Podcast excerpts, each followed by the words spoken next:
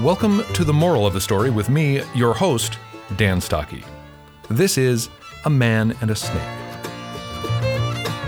One cold winter, a man came upon a snake that was half frozen to death. Feeling pity on the poor creature, the man picked it up and held it close to his chest to give it warmth. As soon as the snake felt well enough to be snake like again, it promptly bit the man in the chest.